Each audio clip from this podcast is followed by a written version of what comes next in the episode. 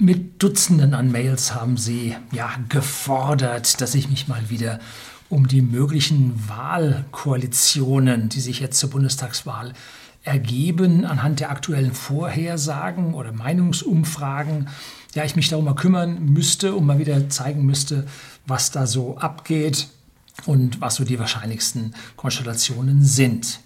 Nun, ich fasse hier immer drei Meinungsumfragen, und zwar die letzten drei fasse ich immer zusammen und vergleiche die dann mit, dem Letz-, mit der letzten Wahl 2017 und dann rechne ich die Koalitionen zusammen und schaue, wo ist die Mehrheit und daraus mache ich dann meine Schlüsse. Und bevor es jetzt richtig losgeht, ja, Intro und dann bleiben Sie dran.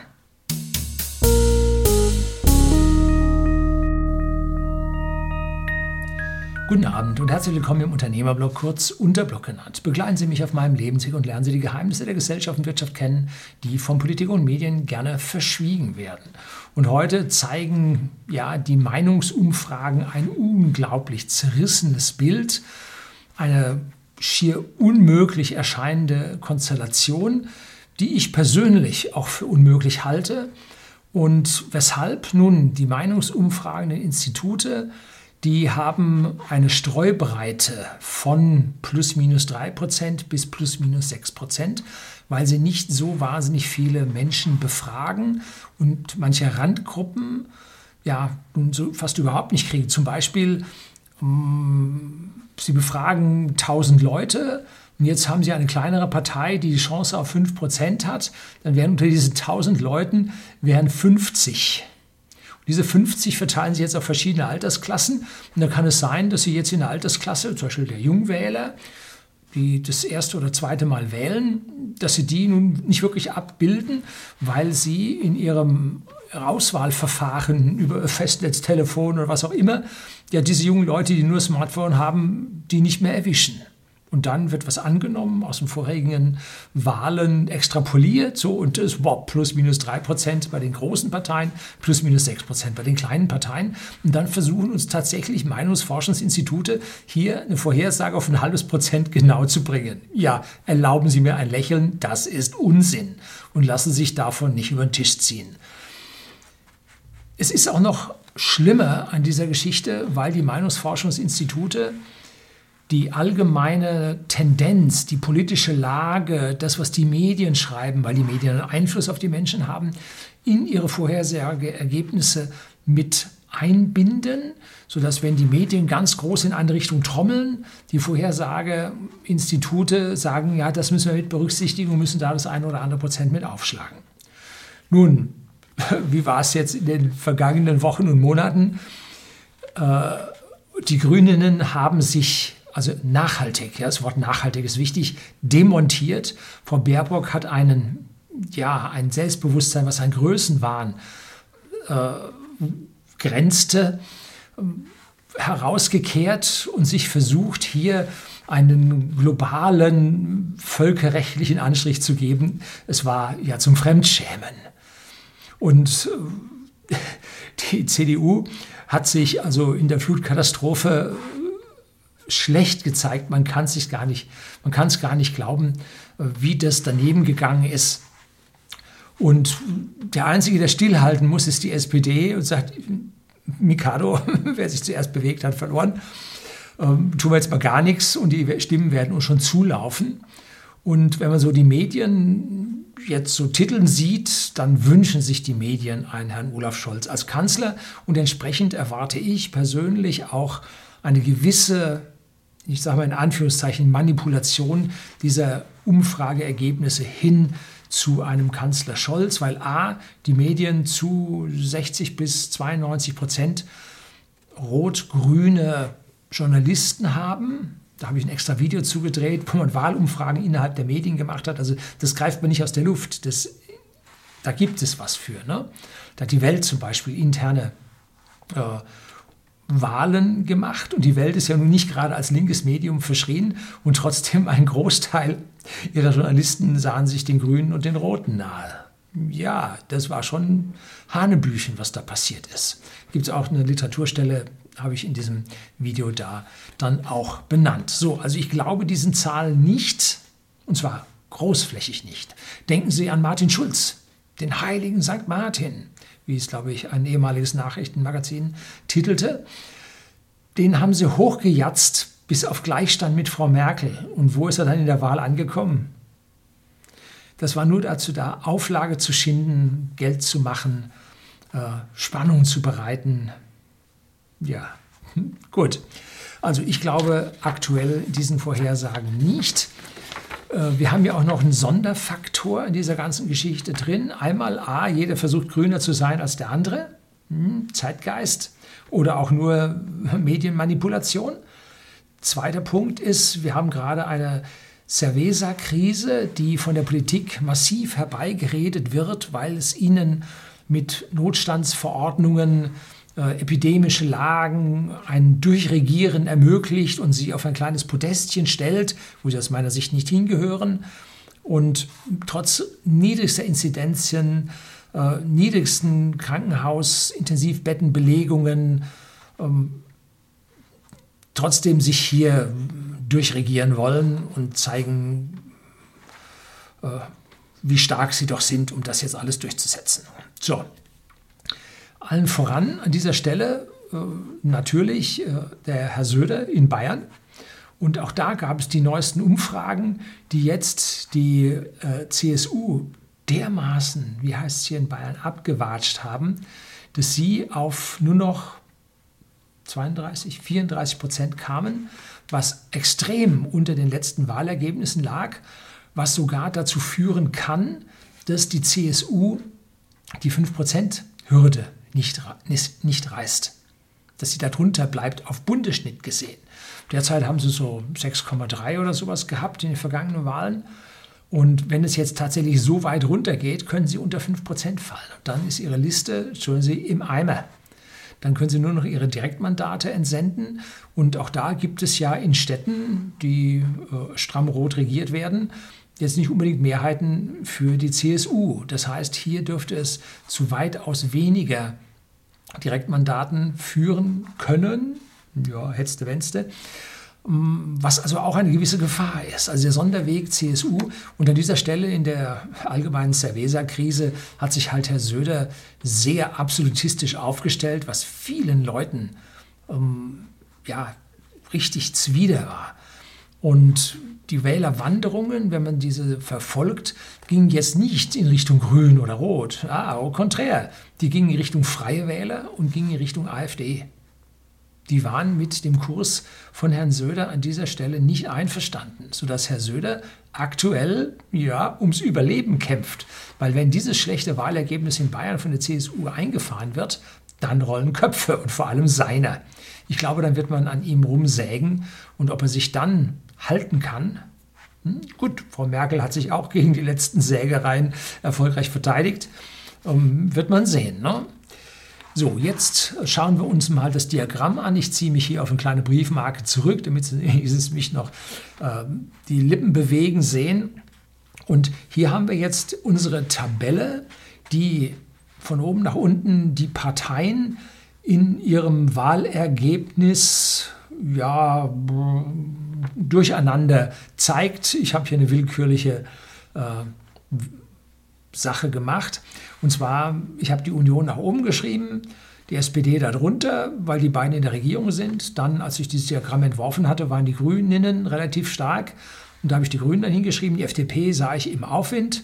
Äh, die Linke vergleichsweise schwach und die AfD auch vergleichsweise schwach, wobei die AfD ähm, mehr wahrscheinlich das doppelte Ergebnis von den Linken erzielt. Aber da die AfD sowas mit Unvereinbarkeitsbeschlüssen der anderen Parteien ausgegrenzt ist, ähm, darf ich sie eigentlich zu irgendwelchen Auswertungen und das sind so praktisch Wahlstimmen, die nicht zu irgendwelchen Koalitionen hinzupassen. Das war das letzte Mal und das Mal davor mit den Linken ja auch der Fall. Allerdings mittlerweile sind bei den Linken ja, Annäherung an die NATO zu verspüren. Ja, das ist wohl zwingende Voraussetzung, dass man hier Koalitionen bilden kann. Und äh, Herr Olaf Scholz hat sich nun nicht gegen die Linken bei einer möglichen Koalition ausgesprochen, wobei momentan sieht es wieder nach Rot-Grün-Rot oder so, ja, äh, aus. So, also deshalb sind hier, ist, habe ich diese Reihenfolge gewählt. Man könnte es mathematisch der Größe der letzten Wahl nachmachen oder, oder, oder, ist mir egal. Wichtig an dieser Stelle ist die äh, Anzahl der Wähler, die sonstige Parteien wählen. Warum ist sonstige so wichtig? Nun, Sie entscheiden darüber, wie viele ähm, Stimmen man nun tatsächlich, wie viele Prozente man braucht, um die Mehrheit zu erreichen. Wenn Sie jetzt, schauen wir uns mal den ersten Wert von der INSA an, anschauen, dass da 8% sonstige sind, dann muss man von den 100% abgegebener Stimmen diese 8% sonstige, die es nicht ins Parlament hineinschaffen, abziehen. Das sind dann äh, 92 und davon, das halbieren wir jetzt für die Mehrheit und dann bleiben 46,0 übrig. Also das ist der Punkt, äh, den man braucht, um die absolute, nicht die absolute, um die Mehrheit zu erreichen und hier dann äh, eine, eine Koalition, eine Regierungskoalition bilden zu können. Also hier sehen Sie jetzt die INSA und da steht jetzt 6.9.21 drunter. Bitte das zu verstehen. Ich habe das letzte Mal da das Datum der Veröffentlichung der Studie hingeschrieben. Das war nicht so ganz richtig. Es kommt ja viel mehr darauf an, wann diese Studie erhoben wurde. Und hier habe ich nun das Enddatum der Studienerhebung hingeschrieben. Wohlweislich, dass die meisten ein bis anderthalb Wochen äh, zuvor bereits angefangen haben, diese Stimmen zu zählen. Und da kommt nun die Union auf 20,5 Prozent. Und diese 0,5 Prozent machen die INSA schon mal vollkommen unglaubwürdig, weil das innerhalb der Auflösung der Toleranzen drin ist, das dahin zu schreiben, ist, entschuldigen Sie, aus meiner persönlichen Sicht Unsinn, statistischer Unsinn. Dann die SPD hochgejatzt auf 26 Prozent, die Grünen 15,5 Prozent, FDP 12,5 Prozent, Linke 6,5 Prozent, AfD 11 Prozent und sonstige 8 Prozent. Zählen wir das jetzt alles zusammen, ziehen wir die sonstigen ab, braucht eine Koalition eine Mehrheit von 46 Prozent. So, die nächsten ist die GMS, das weiß ich gar nicht, wer das ist. Auch die haben am 6.9. abgeschlossen, kommen bei der Union allerdings auf 23 Prozent und die SPD nur auf 25 Prozent. Grüninnen, das ist so, die wollen das so hören. Die wollen den Genderstern haben oder den Doppelpunkt und dann sage ich das auch so, wie die das wollen ne, die Grüninnen. So. Ähm, die FDP mit 12 Prozent, Linke 6, AfD 11, sonstige 6. Das heißt, hier haben sich schon mehr entschieden. Ich sehe diese sonstige im Moment hier als sehr, sehr fragwürdig. Ich glaube, diese Zahl wird weitaus höher liegen, weil wir einen gewissen Drang hin zu den freien Wählern haben, aus meiner Sicht als größte Teil innerhalb dieser Kleinparteien, dann die die Basis, die auch relativ stark werden kann. Ich habe da letztlich mal über Kleinparteien ein Video gedreht. Ich bin mir gar nicht so sicher, ob ich das hier gemacht habe oder ob ich das äh, auf den alternativen Kanälen zu diesem alternativen Kanal veröffentlicht habe, weil ich da doch sehr äh, ja, gesellschaftskonträr unterwegs war. Um, ja, ansonsten gibt es ja nur die Ankündigung, die anderen müssen Sie suchen und da finden Sie die üblichen Plattformen und Kanäle. Finden Sie immer am Anfang meiner Videos unten diesen schwarzen Band eingeblendet. Das ist normalerweise das, was man auf Webseiten so Bannerblindheit nennt. Da sind Werbebanner, die sehen Sie nicht mehr, weil die immer da sind, da schauen Sie gar nicht drauf. Sie wissen, das ist Werbebanner nicht. Und auch hier unten, das, was ich einblende, sagen viele Leute, nee, ist Werbung, gucke ich nicht rein. Gut, äh, aber hier an dieser Stelle finden Sie mich dann äh, auch mit äh, heikleren Themen, die ich mich nicht mehr traue, hier auf YouTube zu veröffentlichen. So, und da haben wir dann nun bei der Mehrheit 47 Prozent, weil nun die sonstigen auf 6 Prozent hier an dieser Stelle runtergefallen sind. Und das glaube ich nicht. Ist also zumindest mal freie Wähler 3, 3,5, die Basis 3, 3,5, vielleicht 4. Also das zusammen sind ja schon siebenhalb, dann kommen die Humanisten und die Tierschützer und die Grauen Panther und die Piraten und die Partei, äh, auch die kommt auf wahrscheinlich ein knappes Prozent. Also da sehe ich unten eher jetzt zehn stehen. Ne? Oder vielleicht elf. Gut, dann kommt als dritte im Bunde Forsa und hier sieht die Union noch schlechter aus mit 19 Prozent, das erste Mal unter 20. Wir müssen uns darüber klar sein, dass keine Partei ewig hält. Die Sozialdemokratie mit ja als älteste durchgängig verfügbare Partei Deutschlands hm, wurde ja schon zumindest mal hier in Bayern massiv angezählt im einstelligen Bereich. Und so wie sie sich äh, gegeben hat in den vergangenen Jahren in der zweiten großen Koalition, habe ich ihr also einen Fall unter die 10%-Marke äh, gegeben, weil ich allein mit Kevin Kühnert und Saskia Esken und dem Herrn Borjans also da ein Team beieinander gesehen habe. also das ist dann schon schwierig. Und äh, jetzt scheinen Sie die am wenigsten unangenehmen Typen da in Berlin zu sein, oder? Ja, also wie gesagt, ich glaube es nicht. Ähm, vielleicht sollte man Wahlzettel mit Bildern austeilen. Ja, gibt es in Dritte Weltstaaten, aber wir bewegen uns ja mit unserer Digitalisierung, sind wir jetzt auf dem vorletzten Platz in Europa, noch vor Albanien. Ja, sind wir also im Ranking abgesackt. Äh, höchsten Steuern, höchsten Abgaben, höchste Strompreise. Also wir sacken hier ins Nirvana ab. Nun gut, ähm, hier bei Forsa nun die FDP mit dem höchsten Wert von 13 Prozent. Und daneben finden wir jetzt die Ergebnisse der Wahl von 2017. 32,9 Prozent für die Union. Jetzt schauen Sie mal an, was da links steht. Das ist massiv weniger. Gleich kommen dann äh, Abweichungen und die Mittelwerte. SPD hatte 20,5 Prozent. Ich kann mir nicht vorstellen, dass die Partei, äh, die in der Regierungskoalition mit dabei war und so viel Unsinn mit verantworten muss, dass die hier 5 äh, bis 6 Prozent mehr bekommt. Tut mir leid. Also dieser Glaube fehlt mir nun komplett. Dann die Grünen, wissen wir im Zeitgeist deutlich mehr, aber sie standen ja schon auf über 20 Prozent. Ne? Jetzt deutlicher Rückmarsch. Äh, Frau Baerbock hat da nachhaltig für Abhilfe gesorgt. Die FDP äh, mit Zuwachs. Ich glaube, die FDP wird jedoch der große Gewinner dieser Wahl werden, weil die Leute, die sich sagen, uh, jetzt geht es an unsere Grundrechte und die Politik hat so dermaßen versagt, äh, den grünen Mist, den wir da auf uns zukommen sehen, und jetzt soll ich irgendeine Partei draußen wählen, die wahrscheinlich nicht reinkommt, dass meine Stimme verschenkt, dann wähle ich doch lieber die FDP. Also das ist für mich eine Argumentationskette, die mir höhere Wahlergebnisse als diese plus 2, äh, 3 Prozent wahrscheinliche werden lassen. Die Linke sackt ab von 9,2 Prozent. Äh, viel bezweckt hat sie nicht. Äh, der Streit mit äh, Frau Wagenknecht hat ihr nun auch nicht geholfen, weil die Frau ist vergleichsweise sympathisch und legt den Finger in die Wunde und ist nicht ganz so, so basiskommunistisch, obwohl sie an manchen Stellen äh, mit den Firmen auch ganz böse Sachen vorhat. Also für mich taugt das nicht, ne, was die Dame sagt. Aber äh, sie ist gegenüber dem totalen, ja, kann man das sagen, also unter Vorbehalt, dem totalen Irrsinn, der da sonst herrscht, äh, ist sie also noch die Einäugige unter den blinden König.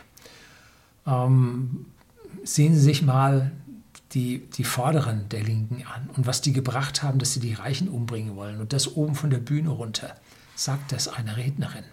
Die hätte man sofort abwürgen und runterzerren müssen. Das geht doch nicht. Das ist doch, boah, Aufruf zum Mord, das kann man doch nicht bringen. Ne? Und sowas hängt dann halt in den Köpfen der Leute fest. Und das ist ja medial hübsch breit getreten worden. Also das, glaube ich, hat ihnen sowas von massiv geschadet. Ja, gut. Und sonstige lagen das letzte Mal bei 5%. Das war nicht viel. Hm? Gut. So, jetzt schauen wir an, die Mehrheit bei der Wahl 2017 sollten 47 oder mussten 47,5 Prozent für die Koalition sein. So, im Mittel, jetzt bilden wir da also einen Mittelwert aus diesen drei Umfragen, reines arithmetisches Mittel, drei zusammenzählen durch drei teilen und da habe ich jetzt den Zeitraum vom 31.08., vom Beginn der Erhebung bis zum 6.09., der Veröffentlichung der Zahlen, ähm, hier zusammengeschrieben. Und da habe ich jetzt Nachkommastellen, weil ich mich hier bei diesen Dingen dann traue, dann schon zu mitteln. Aber die Einzelnen sollten bitte nicht mitteln. Ähm, und rechts davon jetzt die Abweichung zu 2017. Das ist schöner zu erkennen. Die CDU, CSU mit einem Absturz, einem zweistelligen Absturz von minus 12,1 Prozent. So weit glaube ich es nicht. Nein, unmöglich. Also zweistellig, da muss, also dann stürzt mein Weltbild von dem äh, deutschen schlafenden Michel dann doch etwas ein, äh, wenn es dann dazu kommen sollte. Dass die SPD nach all dem Chaos 4,8 Prozent dazulegt, kann ich nicht glauben. Dass die Grünen 7,6 Prozent zulegen, das glaube ich. Die FDP 1,8 zulegt, das ist zu wenig.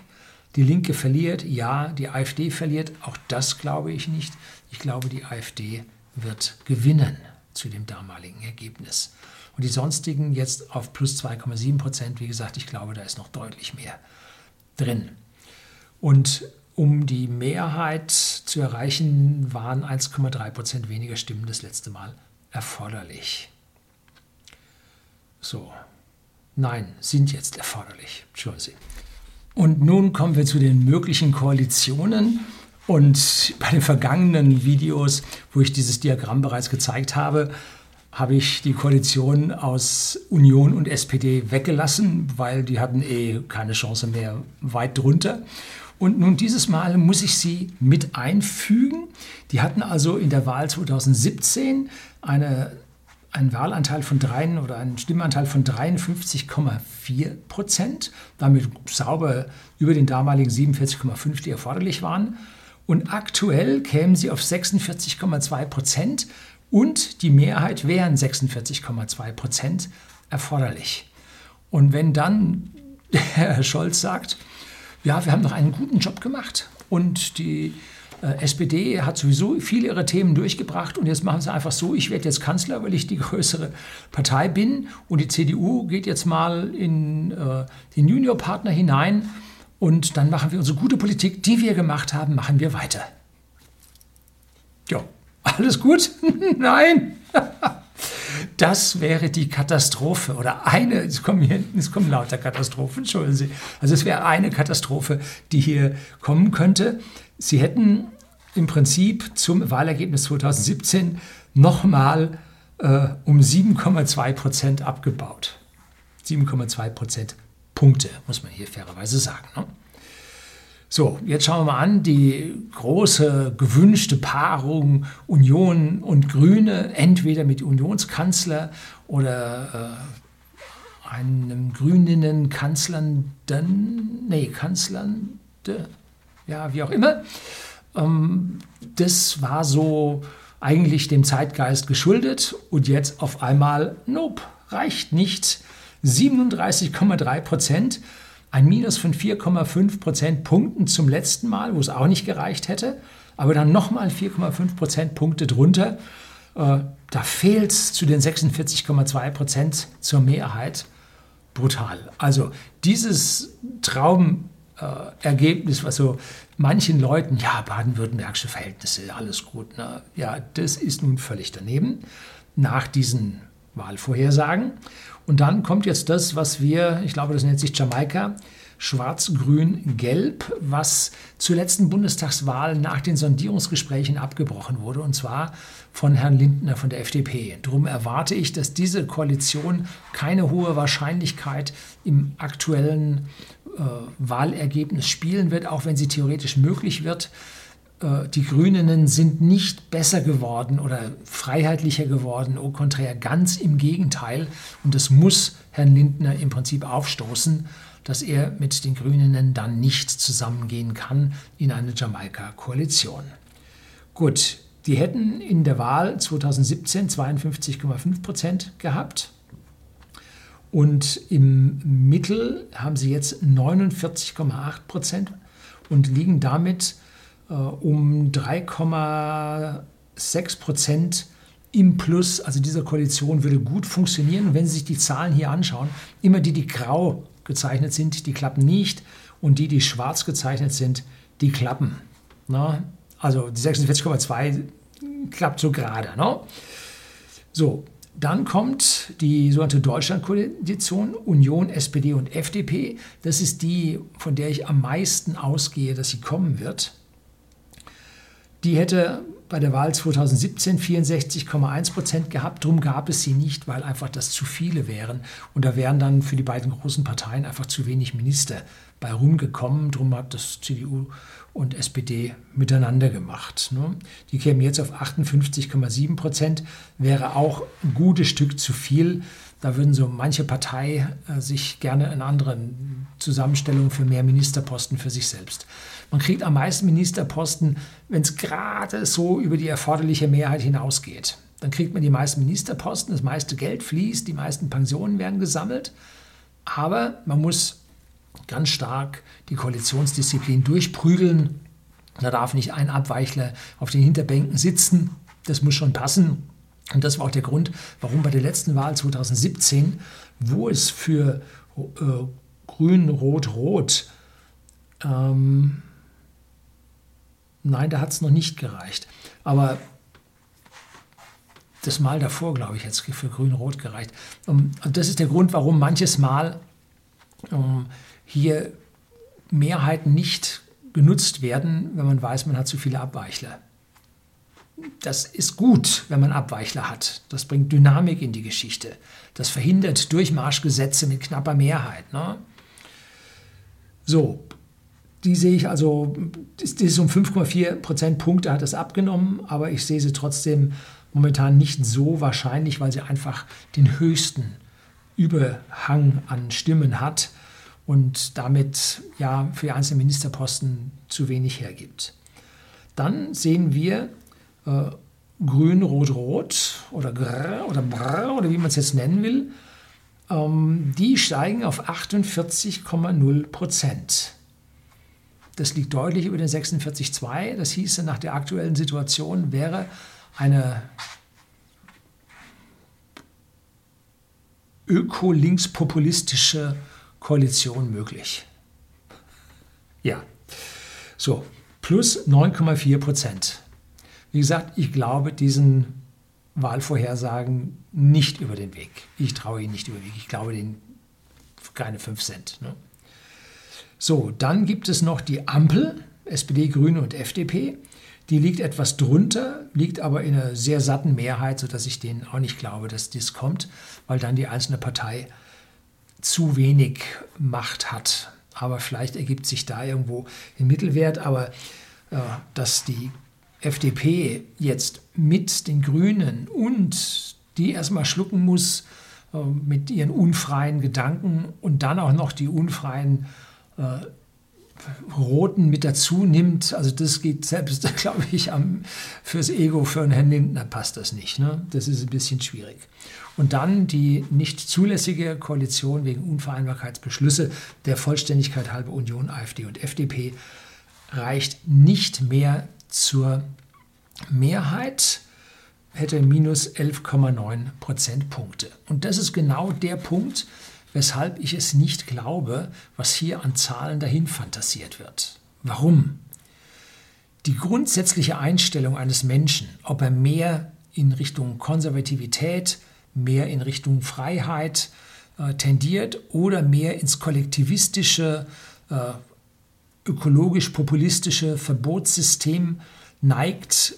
Ich ziehe die Grenze dann immer äh, bei der FDP zwischen FDP und der SPD.